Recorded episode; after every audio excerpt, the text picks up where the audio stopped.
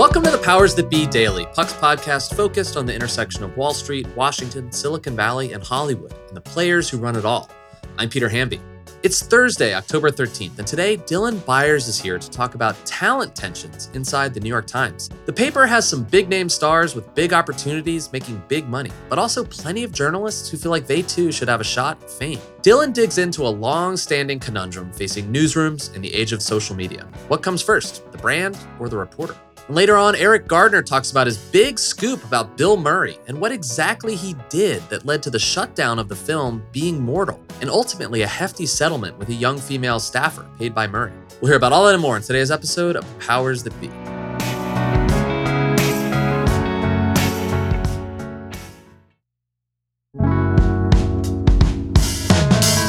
Happy Thursday, everybody, and welcome to the Powers That Be. John Kelly and I have been mindful of the fact that we always steal Dylan Byers' reporting for Media Monday. So we're trying to like, talk to Dylan later in the week to hear what's on his mind, to get ahead of his stories on this podcast so we don't chew up what he's doing without him having a voice.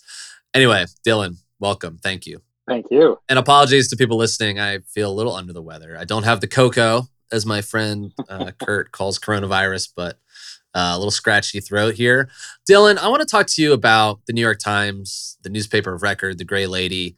When we were talking before recording this, you called that institution august, which you know feels about as appropriate as any word to describe the New York Times. The New York Times is a hugely successful business right now, and yet, as they have navigated the internet era over the last 15 years, they've you know run into some headaches here and there. One of those headaches that's flared recently feels like around talent. Um, you have people who have become not just like journalism stars, but like legitimate stars. I feel like Maggie Haberman is the biggest name there. Um, she's got a new book out about Trump, Confidence Man. And they sort of exist under their own byline. They have their own presence and fame on social media. Um, and then you have reporters who aren't, you know, stars. Maybe they want to be. Can you talk to me a little bit about what kind of tension is manifesting there between some reporters who, you know, might have bigger ambitions than their current place in the world? When it comes to the New York Times, two things that are just sort of indisputably true. One, it is far and away the dominant news organization when you're talking about print digital media.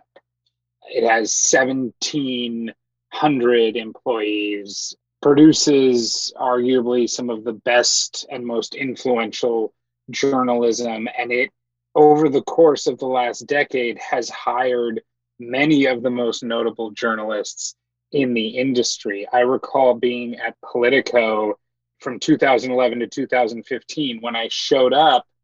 Maggie Haberman was an all star. Jonathan Martin was an all star. There was Alex Burns. There was Ken Vogel. There was, uh, you know, for two months, there was Ben Smith. By the time I left, Maggie had gone to the Times. J Mart had gone to the Times. Burns had gone to the Times. Vogel had gone to the Times. Ben Smith went to BuzzFeed, but eventually he ended up at the New York Times. And of course, you can say this for many of the many notable journalists from many publications. David Fahrenthold went from the Post to the Times. Kara Swisher found a home at the Times momentarily. So there's this sense that the New York Times, while it's growing as a business, while it is is far outpacing its competitive set. I mean, it's no longer even competitive. There's just the Times. At the same time, you have this thing where if you talk to people who work at the Times or used to work at the Times, there is a, a, refrain that you will hear, which is that people at the Times are miserable or they are restless, that is born of feeling like unless you are a Maggie Haberman or unless you are an Andrew Ross Sorkin, that your career is being stifled. So you might come to the Times and grow and build some name recognition for yourself but then you sort of hit this ceiling at which you can't get off your beat, you can't make more money, you can't pursue outside projects that might be lucrative for you. And all of this is happening at a time when the industry seems to be trending toward journalistic organizations built around brand name journalists. That is that is one of the conceits of Puck. It is one of the conceits of Semafor whatever the case, there's a feeling that even by the standards of traditional news organizations, the Times is ultimately all about the Times itself and not about the journalists whose bylines appear in its pages. And this has been a source of frustration for a lot of journalists. And so what we're seeing is a sort of drift. We're seeing, you know, Ben Smith left to start Semafor, Kara Swisher left, J Mart recently left, Alex Burns recently left, Neil Irwin went to Axios, and, and, a, and a number of other Times reporters went to Axios as well. This is not the first time that the Times has had to endure this, where people leave because they feel stifled and they feel like they want to be bigger.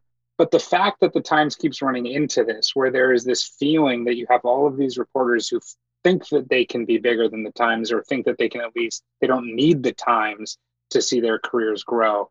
The Times is enduring that again, and how they wrestle with that and whether or not they can adapt and find ways to be more creative in terms of catering to and placating their talent is going to be very interesting. Yeah, the New York Times still feels like the best perch you can get to in journalism. And even within the New York Times, there are opportunities to do audio or, you know, maybe experiment with video, maybe, or do just platform stuff that's different. And you can still take book leave and write books like Maggie did or Jodi Kantor did. Where would they go that's better? And what would they do that's better? I mean, like, you don't just like wake up, snap your fingers one day and like write a screenplay yeah. and get to be really rich. Like, like Maggie's a great example. Before anyone on Twitter ever fucking heard of Maggie with Donald Trump like attacking her all the time, like she had like a pre-existing like 20 year career in journalism, you know? And like sometimes it just people hit hit their stride or at least make the big bucks or get really famous like at some midpoint in their career. So it kind of feels like maybe a kind of impatience. I think it's an impatience and I think the impatience is brought on by the time success. And what I mean by that is that because it has been so successful and because it has consolidated so much power in the industry and doesn't really have rivals outside of, you know, for a moment at least, the Washington Post, you have all of this talent and there there can only be, you know, not everyone is going to get an Andrew Ross Sorkin like deal where they get their own sort of standalone website within the New York Times and their own, you know, new influential newsletter. Not everyone is going to get a, a podcast like Astead or Kevin Roose. Not everyone is going to get the sort of Maggie treatment. But there are a lot of really, really talented journalists who feel like they deserve that and feel like because the New York Times can only make the Maggies and the Sorkins happy, that they would do better to go elsewhere. What the Times would say is look, we can create these opportunities, right? We, we've given Steve and Kevin Roose these podcasts. Maybe there are 100 people at the Times who believe they should have their own podcast. Needless to say, the Times isn't going to give 100 journalists their podcasts. And if they did, I can't imagine that more than three or four of them would be all that successful. I understand the Times approach here. I also understand why, for the sake of the organization, they don't want to cater to people who believe that they are Maggie Haberman level journalists. Nevertheless, that frustration is real. And if you're someone who has spent 10 years at the Times or 15 years at the Times working on the same beat and you're not getting that treatment, and you're looking at again places like a Semafor puck which are saying hey come here we're going to build the whole brand around you i understand why they hit those levels of frustration that is the sense I get from people at the times. There are a lot of turf wars, right? There's a lot of what are you allowed to do? What are you not allowed to do? And everything is reviewed. You can't step outside of your beat.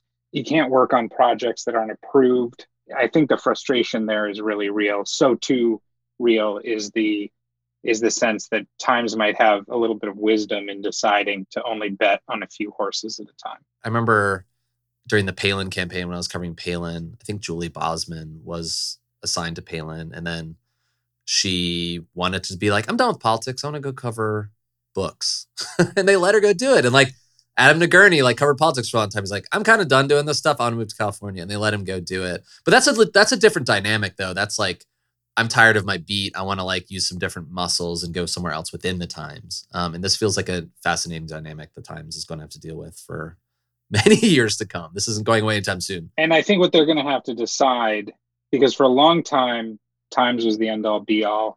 And then you get these waves, 2013 with the Nate Silvers and the David Pogues and the Brian Stelters, where people are saying, you know what? I don't need the Times. I can build my own brand outside the Times. And they leave. And the question for the paper is are they going to change something about how they handle talent and what they allow talent to do in order to retain those people?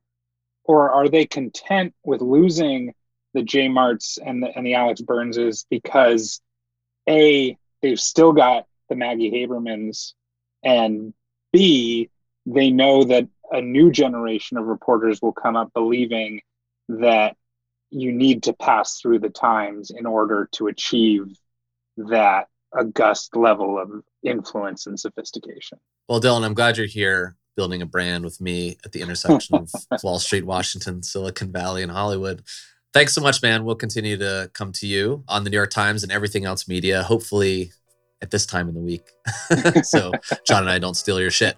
Have a good weekend, man. All right, man. When we come back, Ben Landy talks to Eriq Gardner about the secret Bill Murray settlement.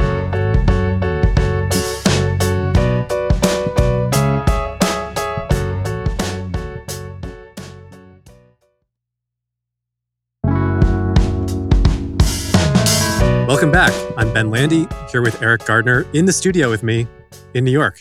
Hey, Eriq. Hey, how's it going? You had a fascinating scoop earlier this week revealing for the first time exactly what it was that Bill Murray did on the set of Being Mortal, this new production from Aziz Ansari that got the picture shut down. We knew that production had been halted because of some kind of bad behavior on set.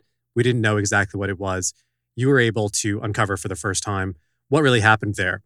So, for people who haven't already read the story, what is the story? Sure. I mean, the uh, production stopped, and we knew that there was inappropriate behavior, and we knew that Bill Murray had kind of apologized for it, but for months and months and months, no one could really crack it. So, what I reported was a couple of things. One was that uh, that Bill Murray uh, kissed this woman unwillingly, and uh, they had masks on while while it was happening, and it was unclear whether it was some sort of physical comedy bit or something like that. But she didn't welcome it, and uh, she was horrified and she objected. The the other big thing that I reported was that afterwards they went through mediation on it. They went went through negotiations, and and uh, he basically paid her. He paid her hundred thousand dollars for her silence, and he also paid so that she would waive any claims so that the production would resume. What was the point of the settlement? Was that in part to get the production back on track? Yeah, abs- absolutely. I think there were there were a couple of things. First of all, Bill Murray, from what my sources tell me, felt you know legitimately awful about what had happened, and you know he he did want to make things right, and so as part of that, he agreed to pay her. But the other, uh, you know, main component of it was that you know everyone felt awful that this had shut down the production, that a lot of people lost their jobs, and you know, for whatever concern there might be on the part of Searchlight that moving forward would expose them to liability, the settlement was supposed to take care of that by the women saying, "I won't sue you if this goes forward." So they were trying to basically solve Searchlight's concern by coming to this settlement. We should say that, that Murray is obviously a sort of beloved generational icon. He had this renaissance in the 2000s and 2010s, probably starting with the Lost in Translation movie and then a string of appearances in the Wes Anderson movies. And he also had this reputation as having sort of Wes Anderson esque behavior offset that became sort of legendary, where he would show up at parties and weddings. And so he, he developed this sort of beloved off screen persona as well. But I have to say, I, wasn't entirely surprised by your reporting. I think we all know there have been various stories about Bill Murray that have gone around about behavior that is borderline, that is inappropriate. And of course, this also gets to the larger question that is still being untangled in Hollywood these days, post Me Too, around behavior that is sort of in this gray area. Obviously, what Bill Murray did is gross. It was flatly inappropriate. This woman herself was extremely uncomfortable. You said she was she was horrified by what happened. He believes he was just joking around. Do you have a sense of what the studio's perspective on his behavior was, and, and how did that inform what their response was here? It definitely was a situation that you know went up the chain at Searchlight's parent company, Disney, and they had a big decision to make. Now, you know, I am an analytic reporter, but not a judgmental reporter, and you know, one of the very, very trickiest things for reporters in my position, especially in the entertainment industry these past few years, is, is trying to figure out, you know, what sort of calculus is at play when it comes to studios and their decisions about talent and misconduct allegations? Is it that they're reacting to the behavior itself, or are they reacting to the public's reaction or potential reaction to to to that? It, you know, is this an image thing? Basically or you know are they trying to send a message? And it's very unclear. It's very ambiguous. I'm not not even sure that the studios themselves know what the line is on this sort of thing. But when they identify a, a situation uh, you know they you know sometimes rush to do something about it if they can especially if it's if it's known and and it gets out there. And then it becomes a lot tougher to to move forward to move on. Here we have that situation where we see that it's clearly not just a legal situation. They might have gotten a settlement. There might not have been any liability to move forward, but still they are still being careful and still saying like we're not going to move forward here. Do you think that Searchlight would have reacted differently if they were owned by their previous parent company Fox instead of their current parent company Disney? I think it's possible. I think that that you know clearly uh, Fox was was owned by Rupert Murdoch, and Murdoch has uh, a lot uh, more latitude when it comes to to mores. Uh, so it's it's possible that you know the only thing that would have mattered to the Murdochs or to Fox during those days was is this production going to make money, and if so, we should move forward with it. You know, clearly Disney falls on the more conservative realm, uh, not not in political ideology, but conservative when it comes to business approach. They're very careful. It doesn't surprise me at all that they stopped everything here. Yeah, it doesn't seem like a stretch to think that for Disney, it might not be worth the reputational hit to resume production and have to deal with the fallout and the managing around the messaging of this movie as they put it out into theaters or to Hulu or wherever it was going to go. Do you think there's a chance that this movie moves forward, or is it just ultimately not worth it for Bob Chapek at Disney to court that kind of controversy? I don't think it's going to go forward at Disney. I think that they've basically made their decision already, even though that they haven't like clearly expressed it. But it's possible that that it moves forward uh, elsewhere. I, I, mean, Aziz Ansari himself is a very respected figure in the uh, artistic communities. There could be interest there. Bill Murray himself is a big star. The budget itself is 20 million. I think that's that's you know kind of the the tough one here because this is a you know kind of a prestige picture the market for those sorts of movies these days has, has really suffered. If you're just streaming a $20 million movie, it's very difficult. So, I mean, it's possible that someone else picks it up, buys the project, and it moves forward. On the other hand, it's it's certainly not a given. Do you think there's any other litigation to come in this case, or is everyone involved just ready to see this thing sort of disappear or move on? It's possible there could be more litigation, or probably more precisely, more arbitration ahead. Disney ha- also has to make a decision about whether it's going to pay the stars of the film. They don't unilaterally have rights to just walk away from contracts. They could, you know, argue that there was justification here, that say Bill Murray himself breached the contract. But, you know, that's a, an argument to be made. And if they draw a hard line here and decide, you know, we're not going to pay you, we're not going to pay anyone for this, that could open up several more rounds of kind of quiet litigation behind the scenes about what happened and who is justified in, in, in taking their actions. Well, it'll be interesting to see what happens, not just with the movie, but also with Bill Murray's career. I think we've seen a sort of mixed results in Hollywood in terms of how male stars who have been accused of abuse or bad behavior have fared in, in the public eye post Me Too. Obviously, there's there's guys like Danny Masterson who are on trial now, Weinstein back on trial, but also other beloved figures like Brad Pitt, Johnny Depp, who, have been accused of, of terrible behavior and, and still have legions of fans. And Louis C.K., you know, here we see a comedian. He was accused of pretty uh, gross misconduct. And, you know, for a while he went away. He said that, you know, he needed time to think. But then a few years later, he's out on the road. He's doing shows again. Uh, you know, he's starting to appear. You know, we, we see, you know, some comebacks from stars who, uh, you know, go through this sort of thing. Maybe not at the level that they were once at, but, uh, uh, you know, they have a way of reappearing. Thanks, Eriq. Appreciate you stopping by. Thanks, anytime. Thanks so much for listening to another episode of The Powers That Be. As a reminder, The Powers That Be is the official podcast of Puck. We'd like to thank Ben Landy, Liz Goff, and Alex Bigler for their editorial and production guidance. If you like what you hear, please share with a friend. It really helps us keep delivering the inside scoop that only Puck can offer. Follow us on Twitter at Puck News. I'm Peter Hamby. See you tomorrow. This has been a presentation of Cadence 13 Studios. Please listen, rate, review, and follow all episodes wherever you get your podcasts. The Powers That Be Daily is executive produced by John Kelly, co founder of Puck, and Chris Corcoran, chief content officer and founding partner of Cadence 13.